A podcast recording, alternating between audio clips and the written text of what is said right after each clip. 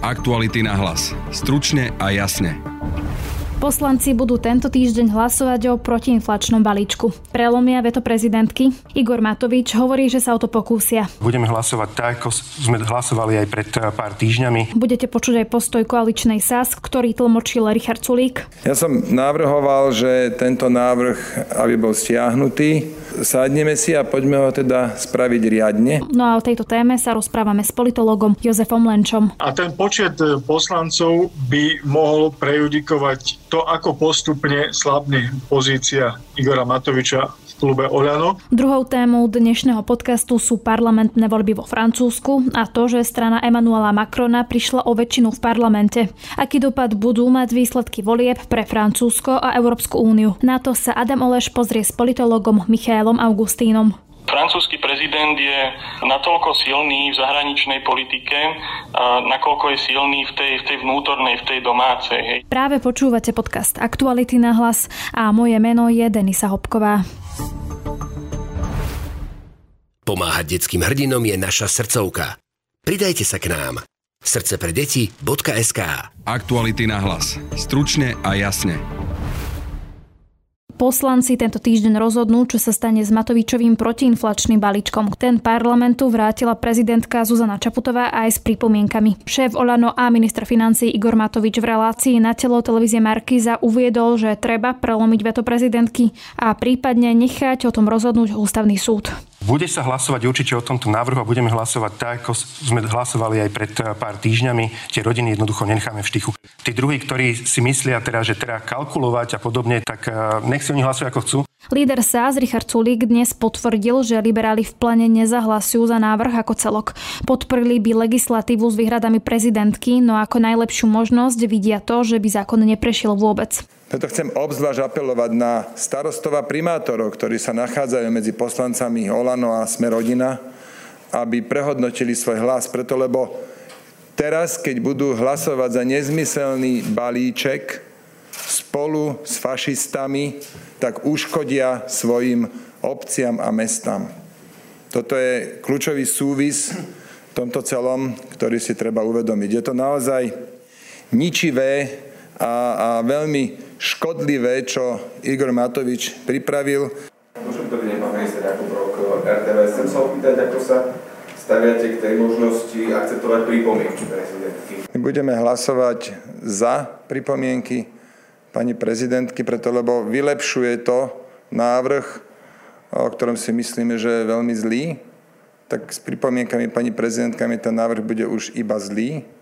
Takže budeme hlasovať za pripomienky, lebo veľmi zlý návrh mierne e, vylepšia, ale nebudeme hlasovať za návrh ako celok. A preto aj najlepšie by bolo, keby tento zákon vôbec neprešiel a môžeme si v kľude teda sadnúť e, a hľadať rozumné riešenia, čo sa doteraz nerobilo. Marek Biro, aktuality môžem. E, mnohí poslanci by vás vyzvi, alebo povedali, že je potrebné rokovať o tomto balíku Igora Matoviča práve s vami. Prebehli vôbec nejaké rokovania? Áno, prebehli. My sme opakovane vyjadrili naše výhrady voči tomuto balíku. Veľmi intenzívne to robil Braňo Grilling, čo sa týka voľnočasových poukazoch. Ja som mal stretnutie s Igorom Matovičom a premiérom Hegerom, teda iba my kde, kde som hovoril o tom, že ten rodinný, ten, ten daňový bonus na, na dieťa naozaj nemusí podporovať aj bohaté rodiny, že bolo by dobré to naviazať na nezdaniteľné minimum.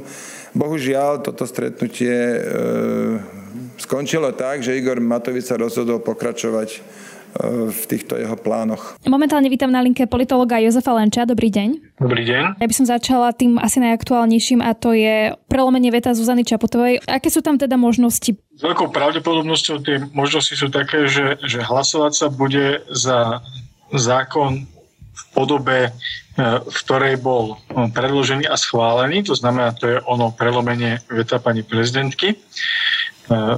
Tam sú dve možnosti, buď sa to veto prelomí zákon bude platiť v tej podobe, ako bol raz schválený, alebo nebude dostatočný počet poslancov a zákon schválený nie.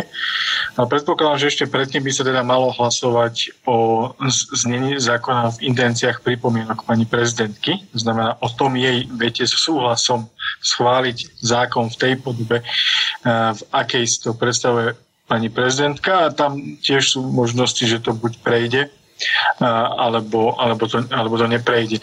Ak zahlasuje väčšina poslancov za, za to za ten prvý návrh so zmenami pani prezidentky, tak potom už nemá logiku hlasovať o, o, tom, o tom druhom, pretože už jedna verzia zákona bude, bude schválená. No a z tého vyjadrenia Igora Matoviča teda súdiť, že e, alebo mali, malo, dá sa predpokladať, že poslanci lojálni Igorovi Matovičovi, respektíve poslanci Sme rodina, ktorí sa zatiaľ nevyjadrili explicitne, ako budú hlasovať, by e, potenciálne mali hlasovať za prelomenie, teda za ten zákon v pôvodnom znení, ako bol schválený na predchádzajúcej schôdzi. A teraz si uh, rozoberme dva scenáre. Jeden je, že by sa ne, nepodarilo prelomiť veto a že by napríklad uh, boli proti aj poslanci Olano. Čo to možno bude znamenať pre Igora Matoviča ako lídra strany, že, že jeho vlastní poslanci nepodporili jeho návrh? Jeho vlastní poslanci nesplnili jeho sen od spasiteľovi slovenských rodín. No, znamenalo by to samozrejme politickú porážku a ten počet poslancov by mohol prejudikovať e, to, ako postupne slabne pozícia Igora Matoviča v klube Oľano. A mohol by byť teoreticky aj e, náznakom alebo apelom pre predsedu vlády, aby aj on e, smerom k Igorovi Matovičovi ako v skutku problémovej osobnosti e, vládnej koalície, ale aj celkovo demokratického systému Slovenskej republiky, aby voči tejto osobe už konečne zakročil. A teraz sa veľakrát začína hovoriť o tom, že by si mal Eduard Heger teda poradiť aj s Igorom Matovičom, ale aj s Richardom Sulikom. A niektorí sa pýtajú, že či nie je na mieste, aby Eduard Heger vymenil ministra financí. Či je to vôbec nejak reálne, aby si Eduard Heger poradil s Igorom Matovičom, lebo predsa len je to líder strany a asi možno, že on má skôr v našej politike rozhodujúce slovo, takže či vôbec sa bavíme o niečom reálnom, alebo ako si má Eduard Heger poradiť s Igorom Matovičom? Lídry strán majú rozhodujúce postavenie vo väčšine politických strán v rámci politických strán. Nemajú rozhodujúce postavenie v rámci fungovania vlády, teda kompetencií, ktoré má predseda vlády. Ako, ak je predseda vlády členom politickej strany, nie je jej predsedom, to neznamená, že nemá kompetenciu odvolať ministra, ktorý je predsedom politickej strany, ktorá ho buď nominovala, alebo ktoré on sám je členom. E, súčasne e, Oľano mm, e, nie je politickou stranou v štandardnom slova zmysle, alebo inak povedané, nie všetci poslanci, dovolím si tvrdiť, že väčšina nie je členmi e, hnutia Oľano. To znamená, oni nie sú viazaní nejakou stranickou disciplínou, hoc u nás neplatí imperatívny mandát, to znamená, nemali by byť viazaní stranickou disciplínou ani ostatní poslanci, ktorí sú členmi politickej strany. To, to je jedna rovina toho, tej otázky. Druhá je tá, že či môže Eduard Heger odvolať e, ministra financí. Jednoznačne môže, pretože má tú kompetenciu, to znamená, je len na ňom, kedy sa rozhodne, že či písomne alebo osobne doručí pani prezidentke návrh na, na odvolanie ministra financí.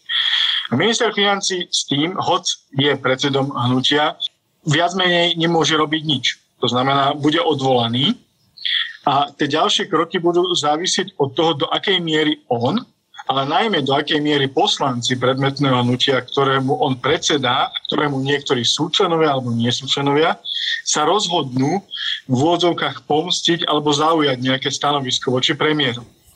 No jediná možnosť, ako pre, potrestať premiéra, v tomto prípade, a niekoľko možností, a tá jediná zásadná, je odvolať premiéra, a tým pádom povaliť vládu. Nemyslím si, že v rámci Olano e, je chuť povaliť vládu. Takže ja si nemyslím osobne, že Eduard Heger nemá možnosti, ako sa voči tomu postaviť.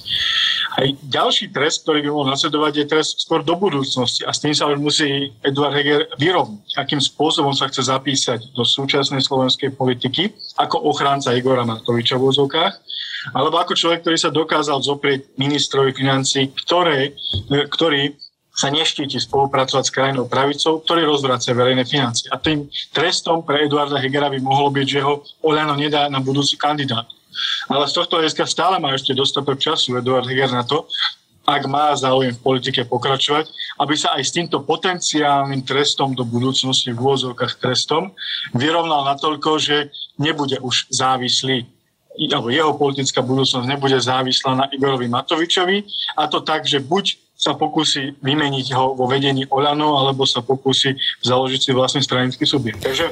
Áno, to sú také tie oficiálne možnosti, ktoré má Eduard Heger, ale asi v politike to možno musí fungovať tak, že by musel mať aj nejakú podporu v klube Olano, že by vedel, že tam za ním stoja poslanci, pretože predsa len rozhodnúť sa len tak, že idem teda odvolať ministra, ktorý je líder strany, v ktorej som aj ja a vidím, že má podporu tento líder medzi mojimi kolegami. Možno by to nebolo nejaký šťastný krok, preto ho hovorím, že či je to vlastne reálne, ak má Igor Matovič takú veľkú podporu medzi svojimi poslancami. Čo by mohol Igor Matovič spraviť? Hoď by mal podporu všetkých poslancov Olano. Jediná možnosť je, že by ho odvolal z postu predsedu vlády. Alebo sa zmieril s tým, že už nie je minister. Ale iná možnosť tam nie je. To znamená, že hoď aj dnes s veľkou pravdepodobnosťou Eduard Heger nemá na svojej strane nie že väčšinu, ani veľkú časť e, e, poslancov Oľano, tak tí by sa museli nakoniec rozhodnúť v momente, keby k tej udalosti došlo. A my nevieme, ako by sa rozhodli v momente, keby k tej udalosti došlo. Ale k tomu, e, aby on niekoho odvolal z vlády, sa nemusí ísť formálne radiť s niekým iným. No a teda tá druhá vec je, ak by to prešlo, napríklad s hlasmi extrémistov, tak čo to spraví možno v koalícii? Jedna vec je, očakávam, alebo čo by sa patrilo, aby sa stalo. Druhá vec je tá, e, ktorá sa pravdepodobne stane. Viac menej na 100% isté, že to nebude začiatok konfliktu v koalícii, pretože konflikty v koalícii sú od začiatku. Je možné, že ten konflikt alebo to hlasovanie rozdelí koalíciu na dve časti. Samozrejme početne slabšiu, čo sa týka celkového počtu poslancov, ale čo sa týka zastúpenia na dve strany versus dve strany. To znamená za ľudí a SAS versus e, Smerodina a Oľano. Súčasne ale ak k tomu dôjde, e, že, že, že to bude schválené, e, ale sme v rámci za ľudí s tým nebude stotožnená je predsednička a posledná poslankyňa, tak sa môže stať, že dôjde k ďalšiemu rozčesnutiu aj tej už dnes mini koaličnej strany e, za ľudí. Čo by to malo znamenať v prípade, ak sa potvrdí hlasovanie prelomenie veta za podpory krajnej pravice fašistov, e, malo by to znamenať, že strana, ktorá s tým má e, tak bytostný problém, ako je deklarovaný zo strany SAS, e, notabene, ak zvolá ešte tlačovú konferenciu, že toto hlasovanie má škodiť samozprávam do takej miery, že ich to možno až znefunkční, tak v každej normálnej demokracii by to znamenalo odchod predmetnej politickej strany z vládnej koalície. Takže toto by malo nasledovať. Zatiaľ sme ale boli svedkami v rámci súčasnej vládnej koalície, že nie je e, dostatočný akcent na e, dodržiavanie nielen koaličnej zmluvy, ale dokonca aj takého štandardného správania sa v rámci e, toho, ak nejaká politická strana nesúhlasí s tým, ako vládna koalícia pracuje. Očakávania by mali byť také, že SAS z vládnej koalície odíde. Skôr sa domnievam, že asi k tomu nedôjde. No veď otázka je, či by chcela Richard Sulik, aby celá sa zodišla z vládnej koalície. Tiež asi z pozície strany v koalícii majú väčšiu šancu presadiť svoje, svoje veci ako keby odišli z vlády. Avšak keď sa ale vyjadríte, e, že, že minister financií e, je e, človekom, ktorý rozvráca verejné financie, ak sa vyjadríte s tým, že bola porušená koaličná zmluva, ak sa vyjadríte v tom zmysle, že predmetné hlasovanie alebo návrh e, v podstate likviduje samozprávu, e, tak e, osobné záujmy, osobné preferencie toho, či chce niekto zotrvať v pozícii ministra, štátneho tajomníka alebo poslanca, alebo chce niečo presadiť vo zvyšku volebného obdobia, by mali byť na druhej kolaji a nie niečím, čo by malo ako si zahladiť to množstvo tak závažných kardinálnych politických eh, tvrdení. Toľko k aktuálnej politickej situácii politológia za Vlenč. Ďakujem pekne. Ďakujem za pozvanie a pekný deň pre. Aktuality na hlas. Stručne a jasne. Macronová koalícia spolu bude mať podľa predpokladov najviac poslancov v národnom zhromaždení, no Macron prišiel o väčšinu. O výsledkoch a dopadoch volieb sa budem rozprávať s politológom Michailom Augustínom. Dobrý deň, prajem. Koalícia spolu francúzského prezidenta Emmanuela Macrona získala v Národnom zhromaždení 245 kresiel, ale na väčšinu by potrebovala 289 kresiel. Ako si vysvetľujete, že koalícia stratila väčšinu v parlamente? No, ja by som možno ako prvé povedal to, že svojím spôsobom Emmanuel Macron je taký dvojitý rekordér, pretože prvýkrát sa mu podarilo prelomiť alebo prepísať politickú históriu Francúzska tým, že je druhýkrát po sebe zvoleným prezidentom, čo sa nestalo v podstate od roku 2002, naposledy v prípade Žaka Širaka. Druhýkrát sa mu podarilo prepísať tú politickú históriu Francúzska práve teda uplynulú nedelu včera, kedy sa stal v podstate prvým prezidentom, ktorému občania nedali pohodlnú absolútnu väčšinu na to, aby mohol vládnuť za posledných 20 rokov. Hej, nestalo sa to už naozaj dlho, dlhé obdobie. Na druhej strane ale Piatá republika pozná takýto scenár. Sú dvaja prezidenti, ktorí mali podobnú skúsenosť ako Macron, kedy istý čas, isté obdobie vládli v podstate len s relatívnou väčšinou. Prvým bol Charles de Gaulle, niekde na konci, na prelome 50 60 rokov a druhým bol François Mitterrand na prelome 80 90 rokov. Ono v podstate ak si zoberieme to, akým spôsobom funguje ten volebný kalendár od roku 2002 po ústavnej reforme, ktorú zaviedol Jacques Chirac, tak tie parlamentné voľby sa konajú vždy v závese tých prezidentských, cca mesiac a pol po tých prezidentských voľbách a naozaj za posledných 20 rokov akoby tie parlamentné voľby mali taký konfirmačný efekt. Vždy akoby potvrdia ten výsledok prezidentských volieb, vždy potvrdia toho nového prezidenta v úrade tým, že mu občania v podstate dajú tú pohodlnú absolútnu väčšinu na vládnutie. No a to je niečo, čo sa práve včera nestalo. Takže um, Macron bude musieť naozaj pre tú podporu svojho programu hľadať spojencov niekde inde, mimo tej svojej vlastnej koalície, ktorá ho podporuje.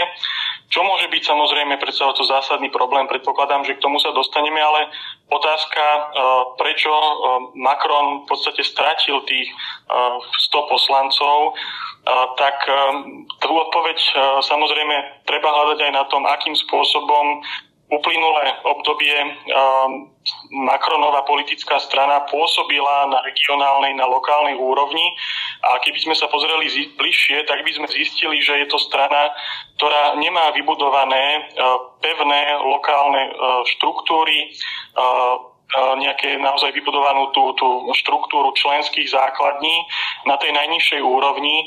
Bola to strana, ktorá bola budovaná nie z dola, ale z hora v tomto smere hrá svojím spôsobom hrá to vie neprospech, pretože keď si zoberieme napríklad republikánov alebo socialistickú stranu alebo kľudne aj komunistickú stranu Francúzska, pokojne tu to ekologické hnutie, ale aj povedzme hnutie Žana Luka Melanchona, stoja tieto subjekty naozaj na známych, silných lídroch na tej práve komunálnej, v komunálnej politike ide o politikov na lokálnej úrovni. Samozrejme nie len, aj tam sú nové tváre, ale keď si zoberieme naozaj, že v tých volebných obvodoch, kde proti sebe stál kandidát prezidentskej väčšiny, teda Emanuela Macrona a lavicovej koalície, tak práve to je to, kde tá Macronová politická strana jeho koalícia utrpela najviac. Ale potom samozrejme sú to aj volebné obvody, kde Macronová strana stála proti kandidátovi Národného združenia Marine Le Penovej. Takže to je tá logika väčšinového systému, ktorý v druhom kole stojí na tom, že skrátka ten slabší kandidát je eliminovaný v prospech toho silnejšieho, ktorému stačí samozrejme tá nadpolovičná väčšina hlasov, aby získal mandát. A ako to ovplyvní ich vládnutie, keďže ich cieľom bolo znižovanie daní, sociálne reformy či zvýšenie dôchodkového veku? Je to svojím spôsobom veľký problém. Musí si Macron zvykať na tú novú politickú realitu s tým pádom, že nebude mať v parlamente dostatočný počet poslancov na to, aby mu prešiel ktorýkoľvek zákon, ktorákoľvek reforma. Premiérka Elizabeth Born bude naozaj musieť pre každý jeden zákon, pre každú jednu reformu hľadať politickú podporu naprieč politickým spektrom. Tam sú témy, samozrejme, kde sa skôr rozhodne, povedzme, s pravicovými republikánmi, sú témy, kde možno nájde spoločnú reč, povedzme, so zelenými alebo so socialistami. Uh, takže uh, naozaj tie, tie veľké ambície a plány, ktoré, uh, s ktorými Macron aj vstupoval do prezidentských volieb, sú teraz ohrozené a bude, bude, bude to naozaj založené na tom, viete, ako aj Macron povedal na druhý deň po prezidentských voľbách, že bude musieť viac počúvať, bude musieť vystupovať viac konsenzuálnejšie, tak práve tá nová situácia mu bude dávať na to nespočetne veľa príležitostí. Takže bude to o určitej kultúre kompromisu a o hľadaní toho konsenzu v dolnej komore parlamentu. A nepodcenil Emmanuel Macron kampaň rovnako ako pri prezidentských voľbách a teraz sa mu to vypomstilo? No keď si zoberieme naozaj tú, tú kampaň v prípade parlamentných volieb, tak bola takmer neviditeľná. Je to aj, aj keď svojím spôsobom sa robili nejaké prieskumy, aj teraz medzi prvým a druhým kolom, tak um, ľudia reagovali v tých prieskumoch, že, že tú kampaň skoro ani nevnímajú, respektíve sa e, znížila do tej miery, e, do, zúžila sa do tej miery nejakej tej personalizácie toho konfliktu medzi Macronom a Melanchonom, čo možno ľudí aj nejakým spôsobom unavuje. Chýbali tam samozrejme, chýbala tam nejaká vecná diskusia o, o, o politických programoch. Možno nepomohlo Macronovi ani to, že on v podstate začal pritvrdzovať tú retoriku, pokiaľ ide o Melanchona a tú lavicovú koalíciu. Začal Melanchona demonizovať, označovať ho za extrémistu, čo nikdy predtým nerobil, pretože Macron, pokiaľ potreboval hlasy celej lavice, tak nikdy sa neschýlil v podstate k takejto retorike. Takže to aj takáto volebná póza v podstate Macronova odráža aj to, že Macron vníma tú novú rovnováhu síl a kto v podstate sa stáva jeho hlavným protivníkom.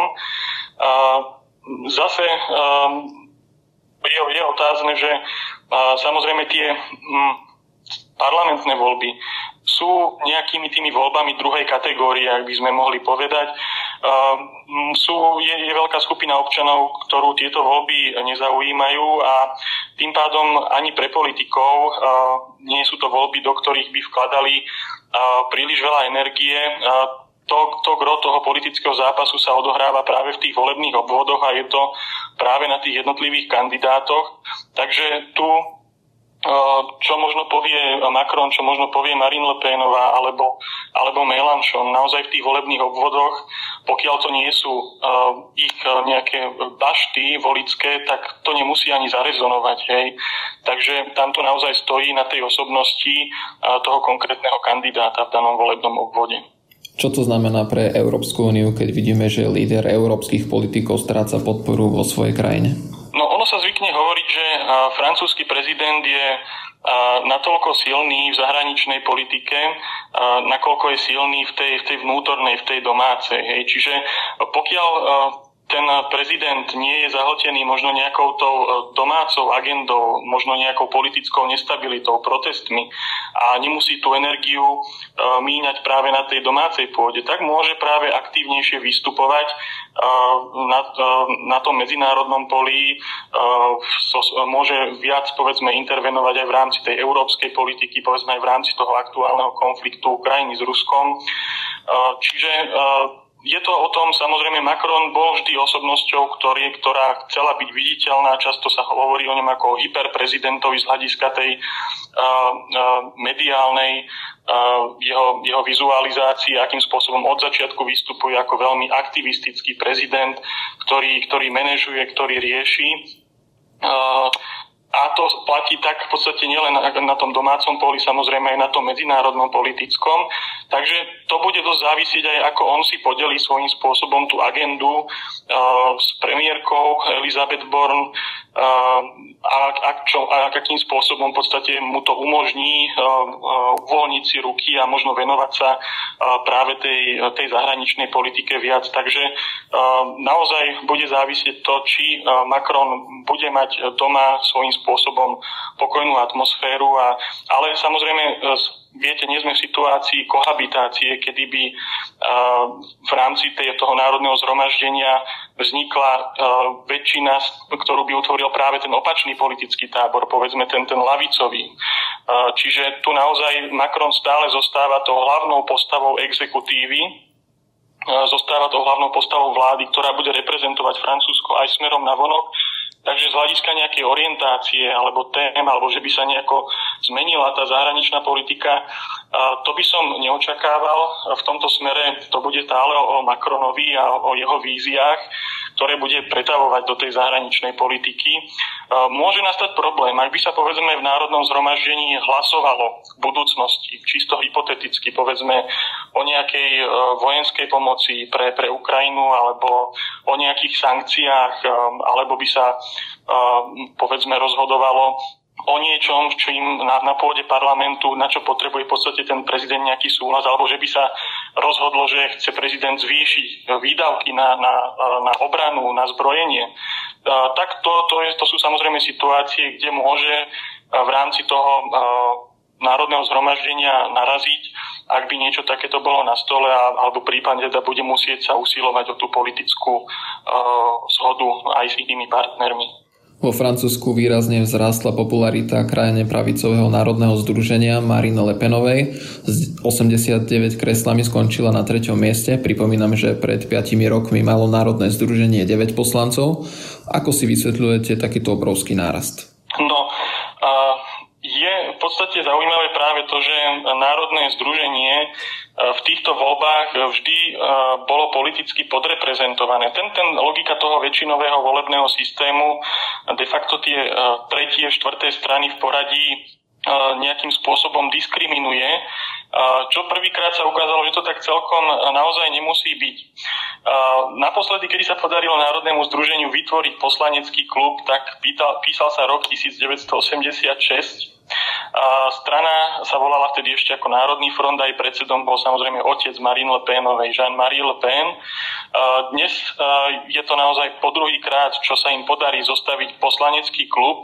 Je tam minimálny počet poslancov, ktorý je potrebný na to 15 ale oni samozrejme majú takmer 90 poslancov. To znamená, že uh, môžu pri tomto počte poslancov podávať návrhy na vyslovenie nedôvery, môžu dokonca sa obrátiť aj na ústavnú radu so žiadosťou povedzme preskúmať ústavnosť nejakého zákona. Takže zvyšuje to samozrejme ich aj politickú viditeľnosť, otvára im to e, rôzne možnosti pre to, aby sa mohli realizovať v rámci toho zákonodárneho zboru. Je však zaujímavé, že aj v prípade samozrejme Marine Le Penovej tá kampaň pred parlamentnými voľbami bola takmer nepostrehnutelná. Marine Le Penová sa pohybovala predovšetkým v tých svojich tradičných volických baštách povedzme na tých vidieckých oblastiach na severe Francúzska. Je to možno aj odraz práve tej veľkej neúčasti voličov, ale asi bude niečo pravdy na tom, že naozaj to jadro voličov Marine Le Penovej sú už disciplinovaní voliči, ktorí nepotrebujú byť špeciálne mobilizovaní, povedzme externe prostredníctvom nejakej predvolebnej kampane zvonku. Čiže títo sú voliči, ktorí prídu voliť tú stranu za ktorýchkoľvek okolností. Inými slovami, tá podpora Národného združenia je natoľko rozšírená, rozptýlená medzi rôznymi vrstvami obyvateľstva, tá podpora je natoľko široká, že v každej kategórii voličov, akokoľvek si ten elektorát rozdelíme, sa nachádza veľké množstvo podporovateľov Marine Le Penovej. Ďakujem za rozhovor politologovi Michailovi Augustínovi. Pekný deň prajem. Ďakujem, pekný deň. Aktuality na hlas. Stručne a jasne. Srdce pre deti už viac ako 15 rokov odstraňuje bariéry vo vzdelávaní. Pridajte sa k nám. Srdce pre deti www.slobodnyvysielac.sk Aktuality na hlas. Stručne a jasne. No a to je z dnešného podcastu všetko. Na dnešnom podcaste spolupracovali Matej Ohrablo a Adam Oleš. Od mikrofónu sa lúčia. Príjemný štart do nového týždňa želá Denisa Hopková. Aktuality na hlas. Stručne a jasne.